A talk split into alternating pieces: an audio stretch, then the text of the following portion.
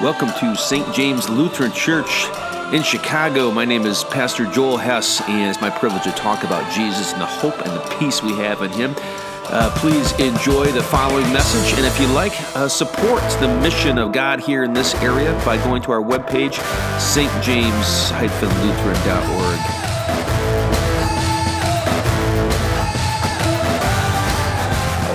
they came in, Jesus came to Jesus. They found the man from whom the demons had gone out sitting at Jesus' feet, dressed and in his right mind.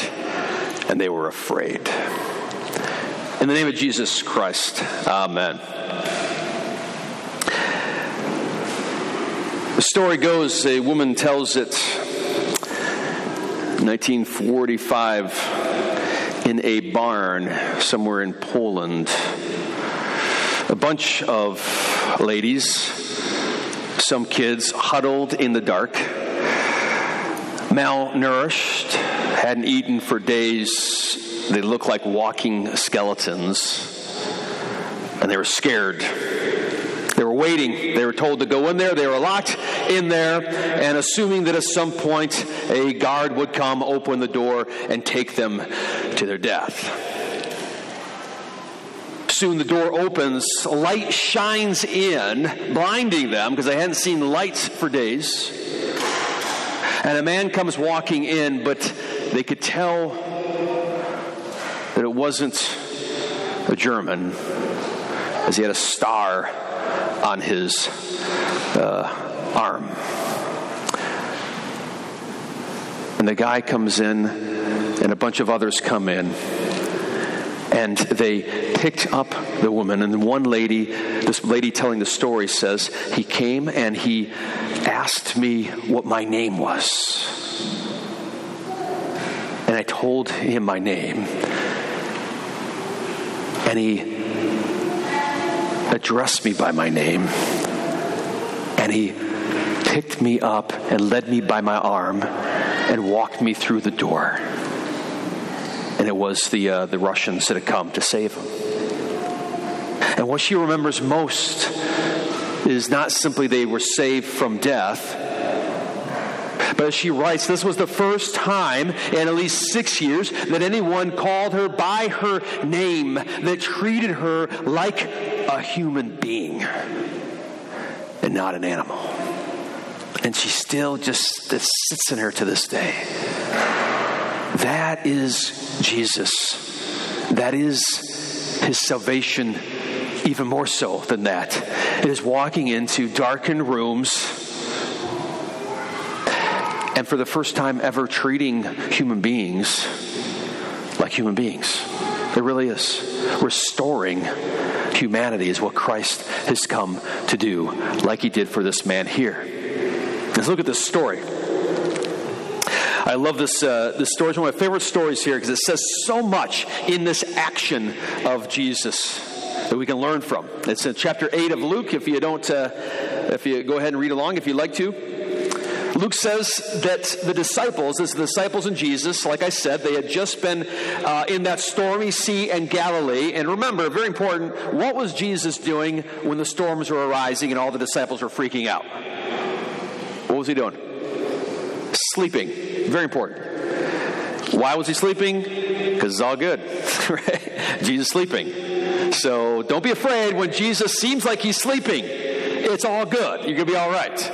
And so Luke says they were going to the other side of Galilee, and this is probably the more Gentile area, not a lot of people, not a lot of Jews there, okay? Some, not enemy territory, but uh, you got some pagans there, etc. Not Jerusalem for sure. And so they get across the sea, the side of this other side of the Lake Galilee, and Jesus steps ashore, and immediately when he does, he's met by a demon possessed man from the town. For a long time, this man had not worn clothes or even lived in a house, but had lived in the tombs. And later on, we're told that many times the demon had seized this guy and though he was chained hand and foot and they kept him under guard, he would break out of it and he would just go running into a solitary wilderness place. And now here he is in the tombs. You can say what you will about demon possession. I think you have to be literally insane not to believe in it.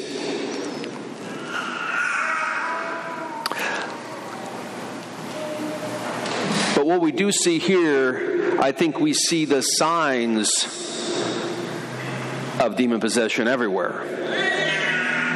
What do we see in the signs of this guy here? He's not wearing any clothes, wasn't living in a house, but was living in the tombs among death. And later on, they're trying to chain him down, and he leaves and he goes into solitary places. Ultimately, this fellow is not a human being. This guy is an animal. And nobody knows what to do with him. So they treat him like an animal, right? They lock him down. They hold him, they put guard over him, right? I mean, he's walking around, he's, he's nuts. He's an animal. And they have to treat him like that. And he just escapes. He's not in his right mind, as they say. I would strongly suggest that we see that around us all the time. and not in your kids, by the way. I'm not just saying teenager behavior. We see people treating people like animals everywhere because that's what the devil ultimately wants to do. He doesn't care about possession or not possession. He wants you to think you're an animal, just an animal, and therefore you will treat others like an animal. And we live in a world like that more than ever, right? But we actually teach this. We've been overcome in our culture by this. So, what I, my, what I mean by that is when you teach someone, which is what we teach now, the world does, and the world does, right? You're just an animal. You're just an animal, happen to be here over billions of years, no different than a fish. And then also, we hear constantly just follow your instinct, right? Just be who you are, follow your instinct, whatever it might be, because it doesn't matter. This is Nietzsche 101, by the way. That's what animals do. You understand? Animals do whatever they want to do, or whatever they do is probably correct. And that's what we learn, isn't that for all of us, right? And we and you want to too, don't you? You do. You have that desire. I just want to do what I want to do, right? That's what animals do. They just completely live by instinct. Not only do we do that, the big lie the devil teaches us is that gives us freedom. But that's a lie. because your instinct isn't good. What you want to do usually is just for you, and it's usually something that's a very immediately pleasing, but long term is absolutely irrational. Right? Who's fallen into that trap? I have. This is what animals do. This is what the devil wants you to think. You are just an animal like this guy possessed, and therefore we treat one another like animals, and we do in this world, so called civilized America, and we treat people like they're just pounds of flesh. Whether it's death, whether it's sex, it's insane. And we think that we progressed. Meanwhile, people feel like that woman in that barn world just kicks us aside. We walk on by the suffering and the hurting, whether they have nothing and they're beggars, or they got a lot and they're alone. Because the devil, as you saw, loves to do that. You're an animal, treat each other like animals, and be alone. That's what Satan wants, and he wants to make you think that's good. And we've got a lot of lonely people out there who probably even think they're monsters and creeps because the devil likes that. Oh, I can't believe I've done that. I can't believe I have these feelings or these thoughts.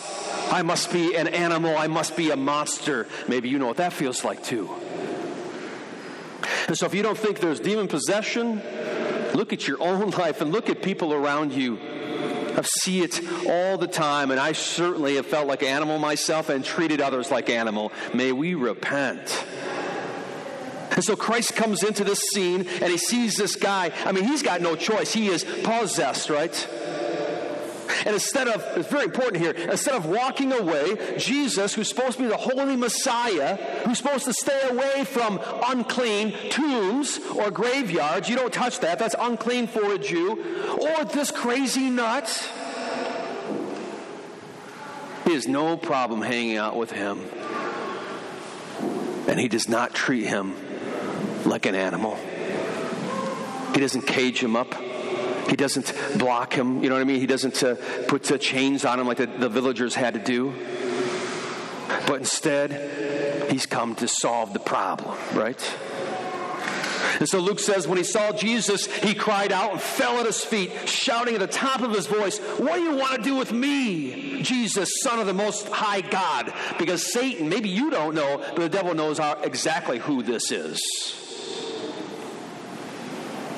I beg you, don't torture me. Because Jesus had commanded the evil spirit to come out of the man, and many times it has seized him. And then Jesus says, What is your name? Legion, he replied, because that's what legion means. Many demons had gone into him, and they begged him repeatedly not uh, to order them to go into the abyss. Is a, a Greek word can mean hell, right? The unknown, the abyss. I like I like abyss. To me, abyss is almost worse than hell. or It's a great description of hell. It's no place. It's nowhere, and you're alone.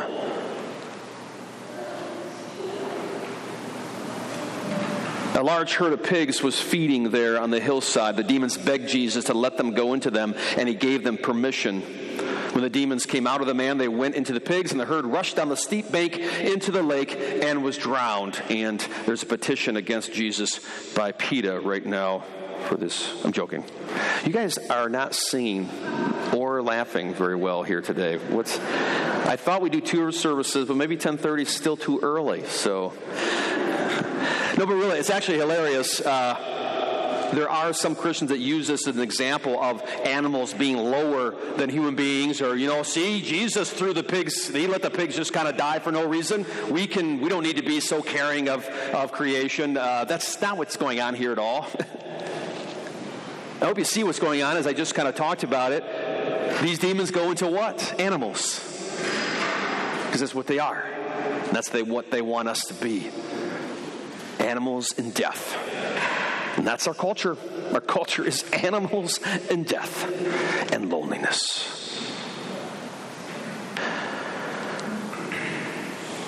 But that's not the most shocking part of the story.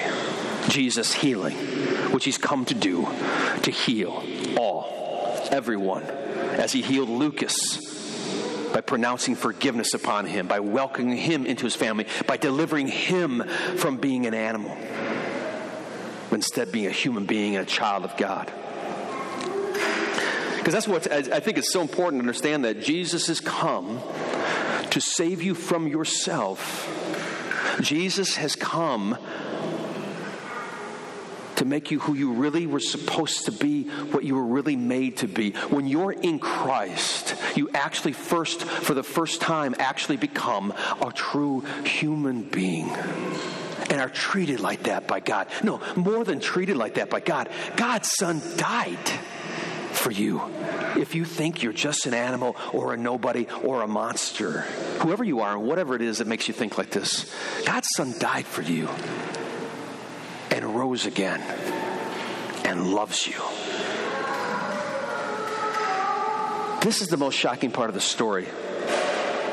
So those tending the pigs saw what had happened, and of course they're probably mad, right? Those are our pigs, and they just went over the, you know, Jesus, you're the worst friend I've ever had, right? And they ran off, they reported this in the town and countryside, and the people went out to see what had happened. And when they came to Jesus, what did they find? This is important. They found the man from whom the demons had gone out. What's he doing? Sitting at Jesus' feet, dressed and in his right mind. See what happened here? He went from being an animal, treated as an animal, and now he's sitting at peace in rest, clothed, and in his right mind. I promise you, Christianity is about being in your right mind. Outside of Christ and outside of forgiveness and living in a world where people don't rise from the dead and sins aren't forgiven and we're just animals is not living in your right mind. That's insanity. Jesus has come to put us in our right mind. Not morally, not to get us on the right track or make us better behaving people, but in the sense of who we are. Human beings, created by God, loved by God, forgiven by God in Jesus. What was the reaction of the people after witnessing this miracle? After seeing this guy who was once uh, just out of control, now completely fine. It should have blown their minds. What was the reaction? Did you see this? They saw and they were afraid. That fascinates me. And it goes further. Those who had seen it told the people how the demon possessed man had been cured. Then all the people of the region of the Gerasenes asked Jesus to leave them because they were overcome with fear. And that blows my mind. That's insane, right? Why? I would strongly suggest it's not because he doesn't want them to throw their animals over the cliff, but it's because they're afraid of change. They're actually afraid of hope, and they're afraid of being in their right mind. And they're afraid of cure. I really mean this. I bet you, I bet you can be familiar with this. We'll talk about this in a second. I mean, imagine that. If he cured him, what else might he cure? I would say they are so used to living in a world where bad things happen, where sin goes unforgiven, and where dead people don't rise and there's no hope. They actually are so used to it, they've made that their home. And I think many people out there are like that. They're comfortable in loneliness. They're comfortable in this sadness and depression and hopelessness and their sins. They've convinced themselves, well, they, at least they know that. This cure, this healing is unknown. This is actually a condition that people have. I've worked with uh, um, spouse, abused spouses they won't, they won't leave, or they'll go from one to another who's even worse. Because that's what they know, or drug addiction, etc., or jail. They can't leave because that's what they know. That's what they're used to. They'd rather stay there than be free. And you're like this too. We sit here and we say, Oh, how much we love Jesus. We enjoy the forgiveness of sins, but I bet you have certain things that you don't want Jesus to touch too. Maybe it's a sin that you'd like to keep for yourself. You can have all these other things, forgiveness, but I'm going to keep doing this. Or maybe you think, I got this, Jesus. I'm going to fix it myself. I'm going to chain it and lock it, just like the village people. The, I'm sorry, that's funny, the village people. That's funny, right? Somebody? Thank you, John. The people in the village. Don't you have something that you're afraid of Jesus actually forgiving, actually touching, something you actually don't want Him involved in in your life? May we repent. The one who comes to heal is the one who wants us to be fully human and actually enjoy life and actually have peace and hope and be in the right mind where people do rise from the dead and sins are forgiven. Because Jesus has come. After they pushed him away, he didn't go away. He kept on walking to that cross where he went alone by himself and was treated like an animal, right? Hanging there by himself for you and for me. No matter what. he didn't do it because you asked him to. He did it. Whether you like it or not, Jesus died for you. Do you know this? Whether you like it or not, Jesus took your place on the cross. Whether you like it or not, God loves you. Whether you like it or not, Jesus forgives. He goes forward despite our protests because he knows what's best for us actually salvation and hope and peace and in him we've been freed we are here because there's many people out there like this guy who are living in tombs of their own imagination where death rules where it's dog eat dog and they need to know what you know that there is hope that god not only made them but loves them in jesus in Jesus' name, amen.